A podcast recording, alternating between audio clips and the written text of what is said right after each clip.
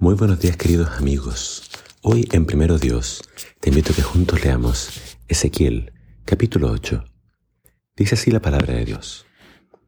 Después, el 17 de septiembre, durante el sexto año de cautividad del rey Joaquín, mientras los líderes de Judá estaban en mi casa, el Señor soberano puso su mano sobre mí. Vi una figura con apariencia de hombre. De lo que parecía ser su cintura, para abajo, parecía una llama encendida. De la cintura para arriba tenía aspecto de ámbar reluciente. Extendió algo que me parecía ser una mano y me, y me tomó del cabello. Luego el Espíritu me elevó al cielo y me transportó a Jerusalén en una visión que procedía de Dios. Me llevó a la puerta norte del atrio interior del templo, donde hay un ídolo grande que ha provocado los celos del Señor. De pronto estaba allí la gloria del, Dios de Israel, tal como yo la había visto antes en el valle. Entonces el Señor me dijo, Hijo de hombre, mira hacia el norte. Así que miré hacia el norte, y junto a la entrada de la puerta que estaba cerca del altar, estaba el ídolo que tanto había provocado los celos del Señor. Hijo de hombre, me dijo, ¿ves lo que hacen? ¿Ves los pecados detestables que cometen los israelitas para sacarme de mi templo? Pero ven y verás pecados aún más detestables que estos. Luego me llevó a la puerta del atrio del templo, donde pude ver un hueco en el muro. Me dijo, ahora hijo de hombre, cava en el muro.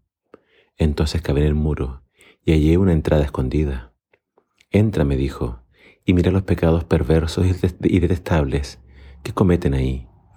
Entonces entré y vi las paredes cubiertas con grabados de toda clase de reptiles y criaturas detestables.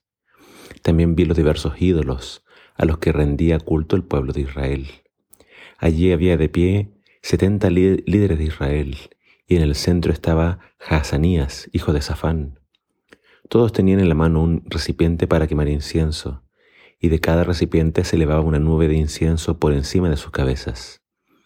Entonces el Señor me dijo, Hijo de hombre, ¿Has visto lo que los líderes de Israel hacen con sus ídolos en los rincones oscuros? Dicen, el Señor no nos ve, Él ha abandonado nuestra tierra. Entonces el Señor agregó, ven y te mostraré pecados aún más detestables que estos. Así que me llevó a la puerta norte del templo del Señor. Allí estaban sentadas algunas mujeres, sollozando por el dios Tamuz. ¿Has visto esto? me preguntó pero te mostraré pecados aún más detestables. Entonces me llevó al atrio interior del templo del Señor, en la entrada del santuario. Entre la antesala y el altar de bronce había unos veinticinco hombres de espaldas al santuario del Señor. Estaban inclinados hacia el oriente, rindiendo culto al sol. ¿Ves esto, hijo de hombre? me preguntó. ¿No le importa nada al pueblo de Judá cometer estos pecados detestables, con los cuales llevan a la nación a la violencia y se burlan de mí y provocan mi enojo? Por tanto responderé con furia. No les tendré compasión, ni les perdonaré la vida. Por más que clamen por misericordia, no los escucharé. Acá tenemos que Dios toma a Ezequiel y lo lleva en una visión a mil kilómetros de distancia, se lo lleva de vuelta a Jerusalén para mostrar los pecados detestables del pueblo que estaban cometiendo en el templo tenemos acá cuatro pecados, eh, cada uno, como dice acá la palabra, peor que el anterior. Y eran pecados cometidos en el mismo templo. Dice Dios, Israel con estos pecados me quiere sacar de mi casa. Dios nunca ha tenido la intención de apartarse de nosotros. De hecho, cuando Él pidió construir el templo, Él dijo, quiero que construyan un santuario para yo vivir en medio de ustedes. El deseo de Dios es estar cerca de nosotros. Pero nosotros, muchas veces con nuestros pecados, alejamos a Dios de nuestras vidas. Y acá vemos entonces pecados que el, pueblo cometía dentro del mismo templo. Había un ídolo que dice lo provocaba ira. Habían dibujos de reptiles que ellos adoraban con incienso. Las mujeres adoraban a Tamuz llorando. Y por último, vemos que había un grupo de personas que en el mismo templo le daba la espalda a Dios y adoraba al sol.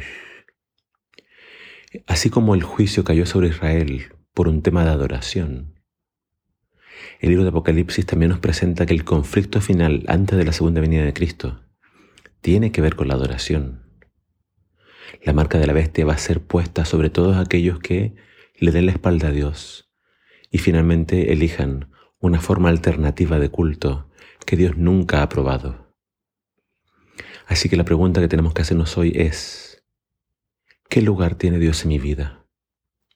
¿Será que yo también lo provoco a celos con la idolatría? ¿Será que hay otras cosas que ocupan en mi corazón el primer lugar? Y finalmente estoy también dándole la espalda a Dios.